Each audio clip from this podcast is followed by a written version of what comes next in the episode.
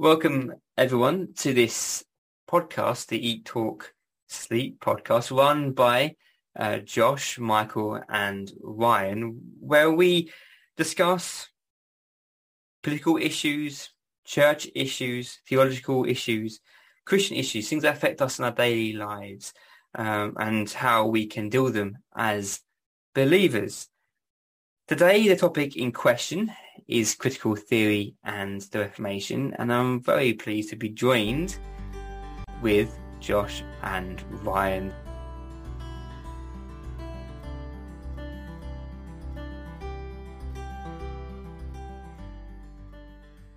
So, good evening to you both, because we are, we are recording this in the evening. How are you both this, this, this fine evening? I'm very well, thank you, Michael. That's good. Uh, and how are you doing, Ryan? Uh, I'm good. Um, obviously, getting a lot darker hot up here in the far north of Scotland. Um, so nights are drawing in. Very windy as well.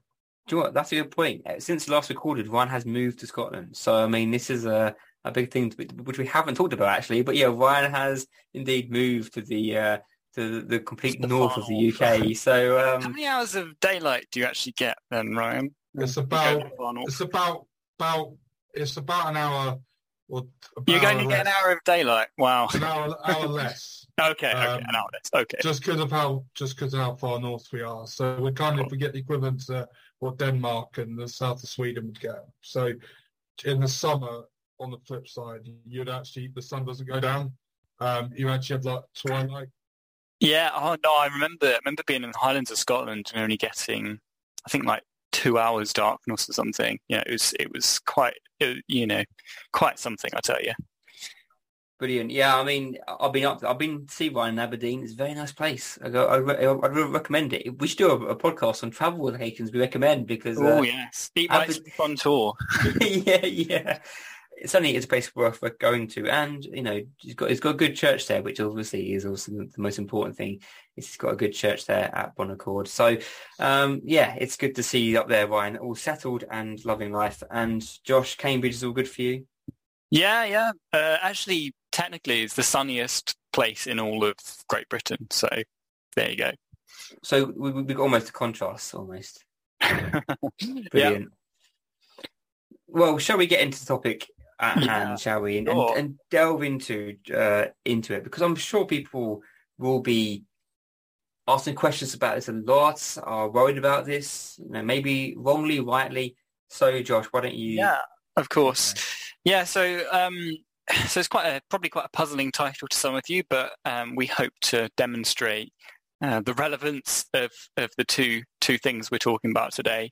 Um, so, but first, I just wanted to kind of start with you know, why we're why we're talking about this, and I think it's really important that we do talk about critical theory in particular, uh, because you know this is one of uh, the big things that's kind of all per- all pervasive across our modern society, and something that particularly um, uh, you know our sort our kind of generation, younger people, people like anyone under thirty, but it kind of everyone in, in many senses is know we're kind of confronted with, and you know it's it's it's very difficult to um, to know what to say about it because you know you kind of you, you have on the left you know you've got people who seem to be pushing stuff that you're kind of on the one hand you're kind of kind of sympathetic towards you know when people talk about racism and sexism and uh, talk about justice and uh, dealing with injustice you kind of think yeah absolutely. But then you maybe see the direction these things are going and think mm, you know not sure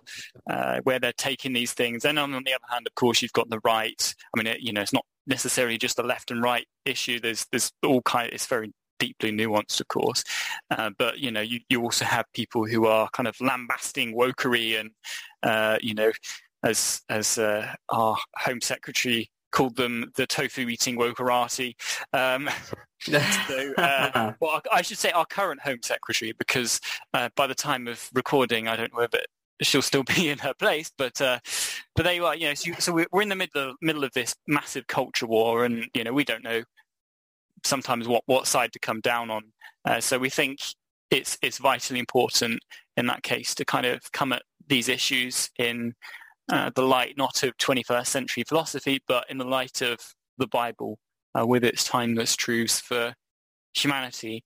Um, mm. So with that in mind, I'd like to ask Ryan if you could maybe, um, as, as you have uh, perhaps more experience than the, the pair of us put together, if you could maybe tell us a bit about critical theory. What's it all about? Uh, what what are these? What are the proponents of critical theory trying to uh, trying to enact? Um, and you know, what what can you tell us about it? So critical theory is it came originally from a bunch of philosophers in Frankfurt, Germany, um, starting in the 1930s, really getting going in the 50s.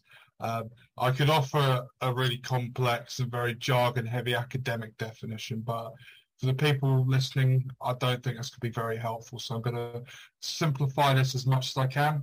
Um, I am a teacher, so I'm going to make this as simple as I can. That's just so like you know, just so what you know what we're talking about when we mean critical theory, because there's lots of different meanings that are thrown about, and they're all as complex as each other. So what we'll try and do is give you a straightforward idea of what critical theory is and why it's important. Um, it's the kind of idea of tearing down these power structures in society, these constructs, things like racism, sexism, homophobia, transphobia, speciesism, ableism. Um, the whole thing about critical theory is that by taking down these structures, we can actually bring about improvement in society. So our aim, therefore, you know, with critical theory, is bringing down these structures, these power structures, if you will, and also to reflect on them. We're not saying, however, that there isn't some good things here. So, you know, for example, challenging racism, challenging um, wealth inequality. These are things that we as Christians we do want to challenge. We do want to be critical of. Um, you know, people like Wesley definitely were vocal critics about some of the inequalities in society.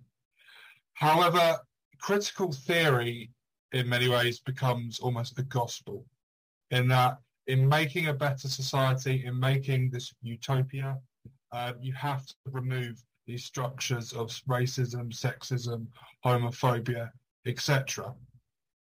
They're also based on the idea that society is in constant conflict. Um, you know, different parties always at each other's throats. So we'll take the example of Marxism. The ruling class and the working class are always in, in fights with each other, and there can be no resolution brought about between them. Another thing that comes with this is the idea that it can be quite chaotic.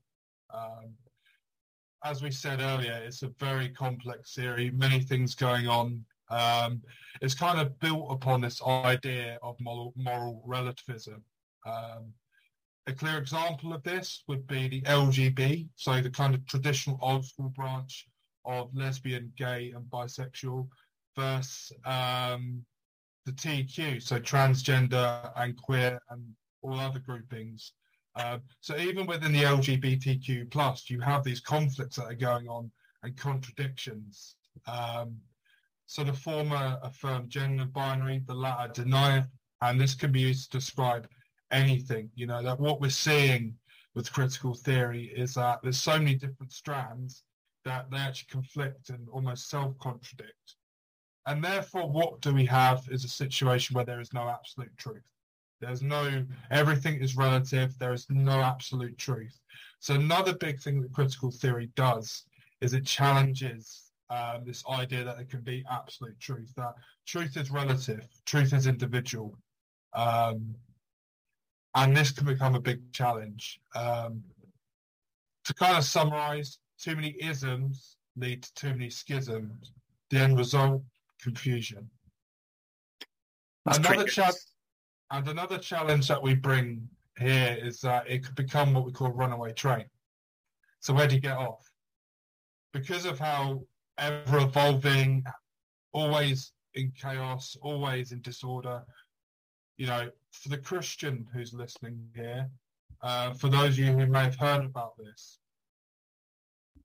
tonight we're going to be giving you a bit of a warning about the dangers of critical theory in that it could be something which people can jump on, but then where do they get off? Where do we draw the line? And these are one of the big challenges that we hope to draw out this evening when kind of explaining critical theory and linking it to the Reformation. And just jumping in as well, just as someone who's taught on postmodernism, it's it's even postmodernist teachers don't even understand it themselves. And this is the kind of the thing to, to note as well. People who even teach on these theories don't even understand them completely themselves. And so it does, just as Ryan said, it, it does just lead into, into just endless confusion because no one actually knows what they're talking about at the end of the day. And this is one, this is one of the problems we live now. We live in a place which is, which is confused. So. And I guess, you know, your identity is, is very important, right? You know, like, it, you know, these things kind of become part of who you are, but then I guess you're even, uh, you know, your your identity is constantly in flux, right? It's constantly changing because the definitions are changing. Yeah, the the you know, like like Ryan, you you were talking about how the LGB have, you know, in, in many cases become detached from the TQ plus because you know, as you as you said, you know, as you put it so well, you know, they, they've kind of, the, the, the, the LGB, uh, you know, kind of rely on there being this gender binary and rely on there being, know, kind of, they, they, they define themselves in respect of kind of the, the heteronormativity, you know, the, the heterosexual, heterosexuality, whereas, you know, when you come to, you know, queer, queerness and transgenderism, it's it's kind of it's, it's throwing all that up again and kind of saying, well, well, actually, none yeah, none of that is is true, and you know, it's it's uh, yeah, I, I, see I see what you say. The end the end result is confusion. Um, so thank you both for. Uh, for for kind of giving us a wh- quick whistle stop tour of, of critical theory there, um, and I want to now bring in uh, the the second topic that we were here to discuss, and that that is the Reformation. So it's um, some of you know it's um, we're we're at the end of October, um, and on the 31st of October, 1517, uh, Martin Luther famously nailed his 95 theses on the, the, the door of the church in Witten, uh, the University Church in Wittenberg. Um, so it's, it's kind of the time of year where we, we, we kind of like to consider these things. Um, so before we kind of dive into what the connection between critical theory and the Reformation might be, um, Michael, I wonder if you could just kind of you know, give us a, a whistle stop tour of, of the Reformation. What what was the Reformation? Could you sum it up in a in a sentence? You give me such the, the easiest job, don't you, Josh? uh, possible. Uh, the Reformation is a complex period. I mean, it's no doubt about it. It is a very confusing time period in a lot of ways, and it's quite a brutal time period. But if you want to kind of give a nice summing up, um, something that we discussed this before we recorded the, the pod, this podcast is the fact that it is a for the church, for us as Christians, it was a return to Scripture. It was a turn to the Word of God. It was a turn to Christ, and it was a turn to the gospel of Christ. It was coming back to the fundamental truths that unite the Christian faith, that we all find our lives in, we find our hope in, find our faith in. It's going back to those. It was, it's a rediscovering of the light. Because for many centuries uh, beforehand, that light had been stamped on, it had been darkened by what we would call the gospel of works that had emerged in the Roman Catholic Church, and where you have to earn your salvation by doing these things, by being a good person, by being a nice person, whatever it could be. That's how you got your salvation where you almost went to church for that experience because you wanted to feel religious in those moments. You wanted to feel like you were, you know, in a very kind of spiritual state as well. The Reformation saw, tore through all that and it just brought us back to the, what matters, which is Christ crucified for our sins. And that is what the Reformation was about. It's about people like Luther, Calvin, Zwingli, Knox, and many, many other preachers, men and women who saw actually there was something deeper than what they what they're being taught. There was something deeper than what the world was saying, and actually it was in the Bible, in Scripture. So that, that's what, what Reformation was. It was it. It doesn't seem like much to a lot of people, but actually it's one of the most important times in the church history because it, it was a moment where the church was once more set on fire. The church was alight with life and joy and with a direction, with eyes set upon Christ. Uh, what I think, what a wonderful time in that regards. Yes, it was brutal. We know it was brutal. The wars that happened, the Thirty Years' War, we could talk about that all day long, and uh, the difference between the factions. But the light in the church um, was was something that is, is incredible. And you could say that it all started with the 95 thesis being banged on the church door. You may have heard of that, Martin Luther. Um, it probably started a bit earlier than that, to be honest. Those ideas have been thought out beforehand.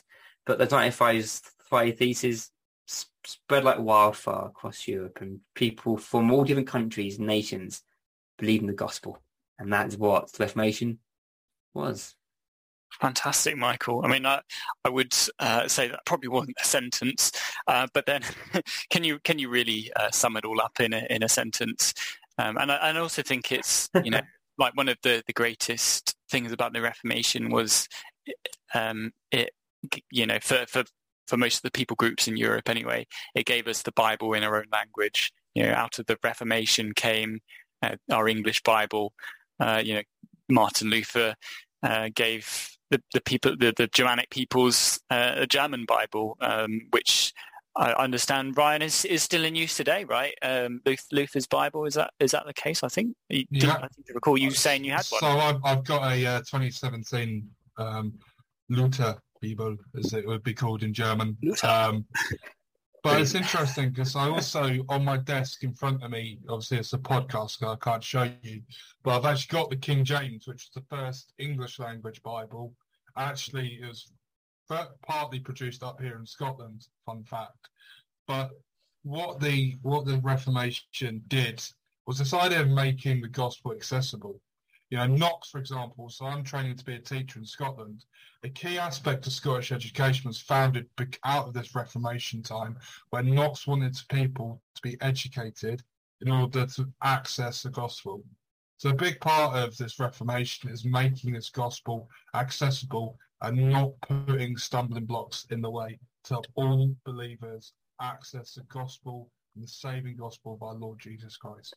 I want to add something to all that as well. The gospel, the Reformation, it was equalised in society because no longer could the rich be separated from the poor in the fact that they were all sinners and they all, all would go to hell or to heaven depending on their faith in Christ. Yeah, and, and I, I, remember. Um, I think it was William Tyndale who, who um, you know, was kind of built on the work of John Wycliffe in in translating uh, the English Bible, and you know, it was his kind of his his notes and his structure that eventually became the the King James Bible as we know it. But one of the things that William Tyndale said was uh, one of his great prayers and ambitions in life was that the humble ploughboy would know more of the scriptures uh, than the you know the, the highest priest, um, and and that that certainly became the case. You know, as as um, as these these Bibles were uh, sent out across England and across Europe, um, and you know, it, it Tyndale's dream became the reality, um, and he, I mean, he didn't really live to see it because um, he was uh, he was kidnapped and um, killed, and you know, it was a fascinating story actually. Um, read honestly reads like one of these spy thrillers, um, but yeah, that is, a, that is another story. Sorry, getting sidetracked. Um, but yeah, the, the, the Reformation was uh, as as as you've you've both been saying, it was a, it was a rediscovery. It wasn't uh, something new. Uh, yeah, there were kind of uh, you know um, there were kind of uh, you know perhaps things that were slightly different about it, but fundamentally it was a rediscovery of of of what had always been true and what what had always been in the Bible and always been in the Scripture. And uh, I've heard the Reformation being described as um, tri- the triumph of uh, Augustine's doctrine of salvation over Augustine's doctrine of the church. Uh, and for those of you who, who know anything about Augustine, you'll know that he was a, a Roman Catholic figure in the uh, fourth, fifth century uh, AD, and he he was someone who who uh, who who really discovered that salvation is by grace alone in uh, by by faith alone in Christ alone, uh, and and not by works, uh, not by penance, not by um, any of these things gaining merit, and um, but also he he was part of the Roman Catholic Church, and you know he uh, was kind of complicit in some of the ecclesiastical structures that kind of caused the Roman Catholic Church all, all sorts of problems um, over mm.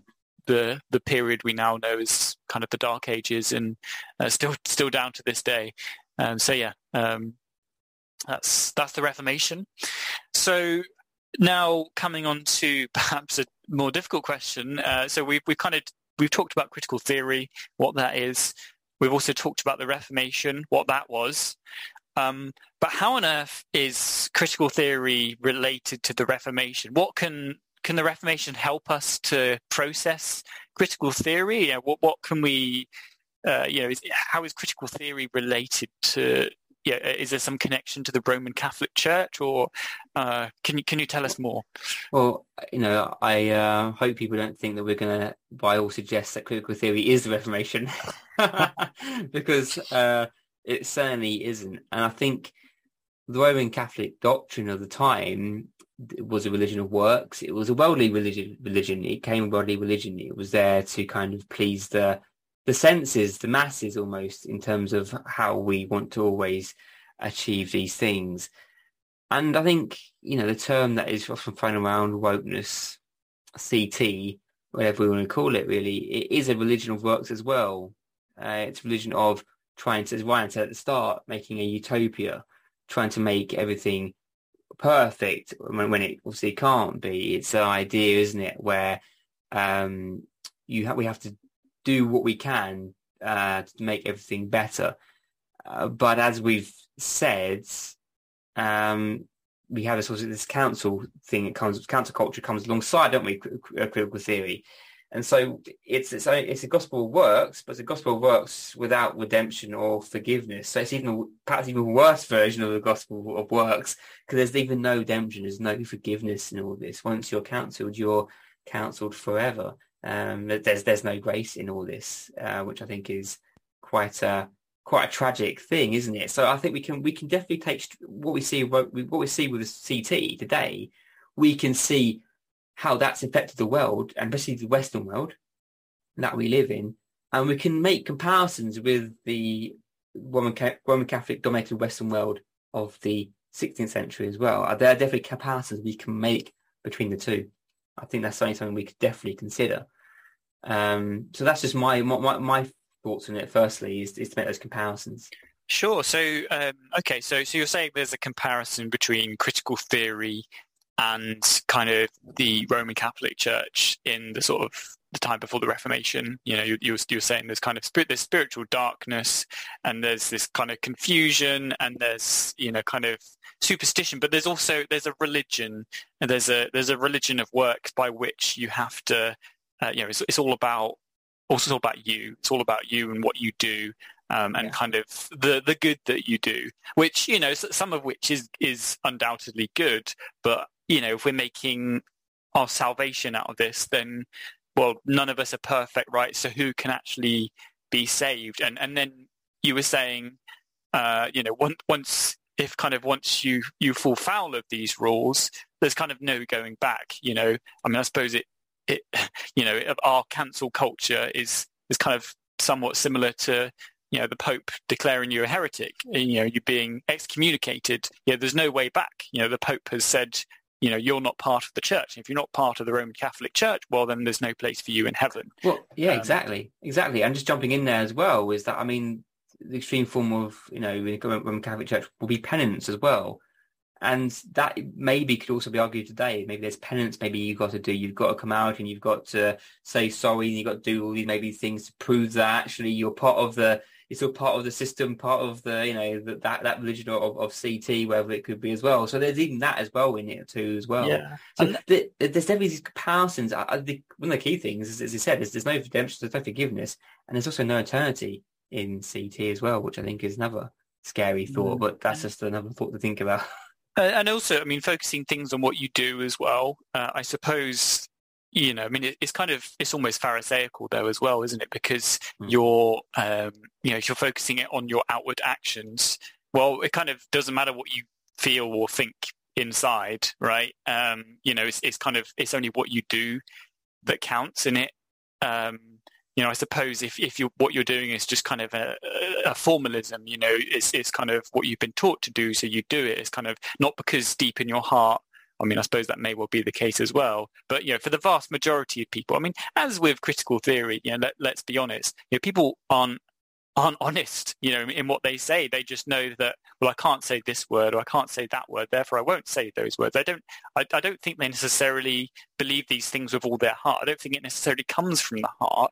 And I think that was the the case kind of for most, for the majority of people, you know, under the Roman Catholic Church, their religion was you know, it was kind of an empty formalism. That it wasn't because they really believed these things. It was because they were told to do these things, or else you'll be punished and you'll suffer in purgatory. Mm. You know, so you do these things. So it's kind of it, it's it's a it's an empty religion devoid of any any heart or any emotion or feeling. I mean, obviously the the there's always going to be a few, right? There's always going to be a few who kind of believe it with all their heart and with all their might, and kind of deep down within it is uh, you know, is, is something that kind of fuels their fire. But for, I, think, I suspect for the vast majority of people, that's uh, that's not the case.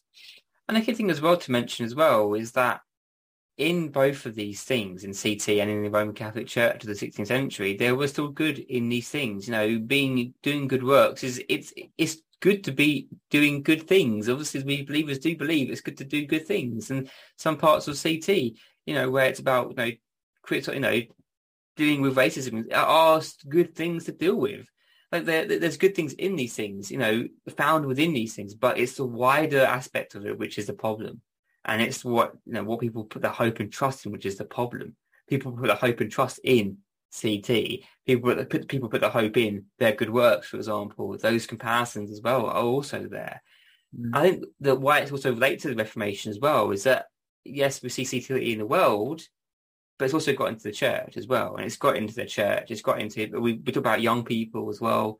Uh, at the start of this, certainly been affected by by CT from university to schools, from the even from the pulpit. We're seeing these things coming from the pulpit as well. well it's, it's changing our language, right? And it's it's yeah. you know it's it's defining our sense of what's right and wrong, and it's you know it's it's you know it's the new the new morals. It's the you know you could probably make up Ten Commandments based on you know these these kind of things. You know, it, it you know it's, it's, redefining a lot uh, a lot for us. Um, but coming back to the Reformation, so we kind of said how critical theory is kind of related to the pre-Reformation church, but the Reformation itself, you know, are there any answers here uh, for for us, you know, kind of trying to process critical theory today? Um, yeah. what, what, answers can the Reformation provide for us? Yeah, there are, there are answers. I think the answer is for the church and for the world, both of them, that we got to return to the transforming, transforming gospel of the Lord Jesus Christ. We could come back to the, the truths found in Scripture. We could come back to the gospel, come back to what we read in the Word, come back to what Paul says. You know, we can find it maybe in Philippians. We can maybe find it in, in the Gospels. I mean, I'll read some verses maybe later for us to, to, to consider. But we come back to those truths because the gospel answers all the questions that we have. The gospel answers the questions that CT might, you know, bring up. How do we deal with the injustices of the world? Well, we deal them through the cross of Christ. And how can we deal with you know, our identity struggles? We find them in the cross of Christ. How do we deal with my all my just inner just terribleness, my inner wickedness, my inner just terribleness, we find it in the cross of Christ. We find everything in the gospel of Christ. And as the reformers lit a light, lit a lamp in their hearts with the gospel, the church needs once more light a lamp for the gospel. You know, needs to be out there, needs to be proclaiming the truth. Uh, no matter what the world says of them, the church needs to be bold and standing firm in the in in, in the doctrine of, of Christ our Savior. And when you come back to the truth that we, I think we've, to be honest, to be frank with you, we've kind of have lost in a lot of ways the simple, wonderful truths, truths that the gospel gives us. And when you come back to them. Well, amen to that. Um, and uh, thank you, Michael, because that leads us quite nicely onto the final question we kind of want to consider today, uh, and Ryan, I maybe turn to you for that. Um, and, and the question is, you know, you've, you've kind of gone into this a bit, Michael, but Um, you know, what what do we need to do today? Uh, you know, how how as the church can we respond to these things? How as individuals can we find our way through these issues? You know, kind of where where should we draw the line on these things? Um, you know, have you got any any any guidance or advice, you know, from the from the Bible, but uh, you know that that we can apply uh, for us in in kind of thinking about these things. So yeah, so I think what's really important is that we have to be very cautious first and foremost. Um, one thing that we have to remember is that this has entered the church. This has entered various denominations, um, and we've seen this quite prominently um, in the Western world, especially. So we we are seeing this in the church. This isn't something that we're saying isn't ha- is is kind of an abstract thing that we've decided to talk about this evening. This is something which is actually taking place. You know, speaking from being in the United Kingdom, now we're seeing it in the mainstream denominations, the Church of England, the Church of Scotland. This critical theory has become embedded, um, and will just keep growing. And it is therefore something that we have to be cautious of as believers. Also, we have to remember that our congregations, our members, our friends are exposed to this. You know, all three of us uh, in various capacities have seen this um, via universities, um, in the workplace. Um, so it's important, first and foremost, that we are cautious of this critical theory and that we are willing to challenge it. Um, so that was kind of a key thing that we're trying to do with this this. Um, and I suppose podcast. would you would you say, Ryan, that um, you know, I mean, as as we're told in, in the New Testament, as as Paul warns us to test the spirits, you know, would would you say, uh, you know, this is the kind of thing where we we kind of test the waters and we you know we take what you know maybe a proponent of critical theory says and kind of take it back to the Bible and uh, kind of compare the two, if, if you will, or you know, or, or should we kind of meet meet uh, meet the Bible and uh, you know this kind of philosophy somewhere in the middle? Well, where, where do we? Something that is very important is think about the questions that critical theory asks and frame in such a way. Well, actually, the gospel has the answers. So in many ways, we've kind of problematized critical theory, but we've provided the answers. The answers are with the gospel of our Lord Jesus Christ. Um, and this kind of links next uh, the next point I want to bring out about the problems of the social gospel. Um, you know that we do see. Um, we've talked about this kind of wokeness as a religion, this kind of woke legalism, um, the kind of condemnation which is unduly spread on people, not on the basis of sin, but on the basis of aspects of their identity. Um, and so, what we have to remember, um, you know, we we would as we before we we came to this podcast, we talked about well, how would the prodigal son uh, be treated under the terms of the social gospel? Well, would he go back to his father? No, he probably would um, have his square meal and probably wouldn't go back. Um, and so what we have to remember um, is that the social gospel, whilst it does address some things that we as Christians, you know, we, we see poverty growing in this country massively. We see the cost of living crisis um, and wealth inequality doing a lot of damage to our communities. But how do we respond to that? And given the contradictions that we've seen with the social gospel and critical theory, again, what we need to do is again turn back to the gospel. Our, our ministry, our response has to be centered around the gospel, centered around our service of the Lord Jesus Christ. And what we're doing are works of service for the Lord Jesus Christ, outward pouring of our faith, not works to earn favor or to look good but works which reflect our utmost commitment to this gospel, our utmost faith to the gospel. So, and this kind of leads to this final point that we talk about. Allow no replacement for, for Christ Jesus. Stay on him, stand firm, don't allow anything on his throne. Now, what we see is that critical theory has almost become that idol. Critical theory has almost been seen as that solution. Mm. But what we urge you listening tonight, stand him, stand firm. The critical theory will present ideas that, you know, detract from the power of Christ. But we know that Christ is has dominion. Mm. And he's the only one who can save, right? As as as well, you know, we can't we cannot save ourselves. Um, you know, no matter how woke we are, or you know, even you know, taking the other side of the coin, you know, no matter how how much we might try and fight in this culture war, you know, and, and, a lot of Christians can sometimes be taken up and say, well, we need to fight these things, we need to tear these things down. And, and yes, you know, uh, there may well be a time for, for standing firm and for, you know, for dismantling thing, these things. You know, we're, we're told to, you know, to, you know, to take down anything that sets itself up against Christ and, and the gospel. Uh, but, uh, you know, at the, at the same time, we wage not you know, our war is not against flesh and blood. You know, it's, it's a spiritual battle. We're fighting against sin. Uh, you know, we're fighting against uh, the devil. Uh, we're fighting against.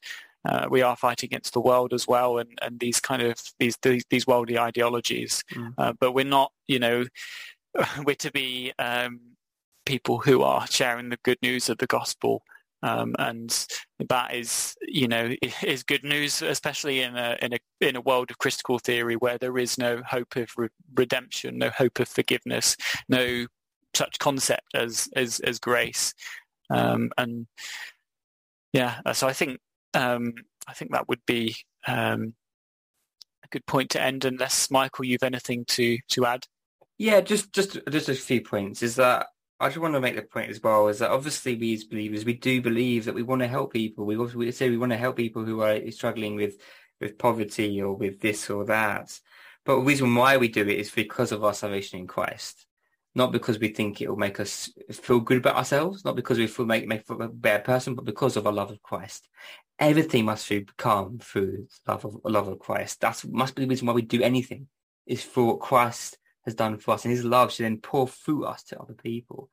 So things like some some things that social gospel, from problem the social gospel does today is that it tries to do that because people get antsy about something rather than trusting in Jesus.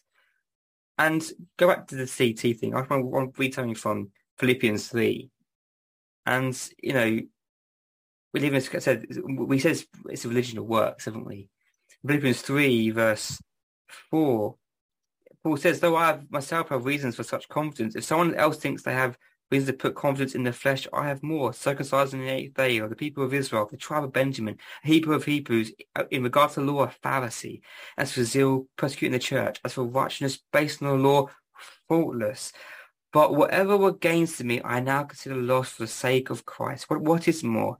I consider everything a loss because of the surpassing worth of knowing Christ Jesus my Lord, for whose sake I have lost all things.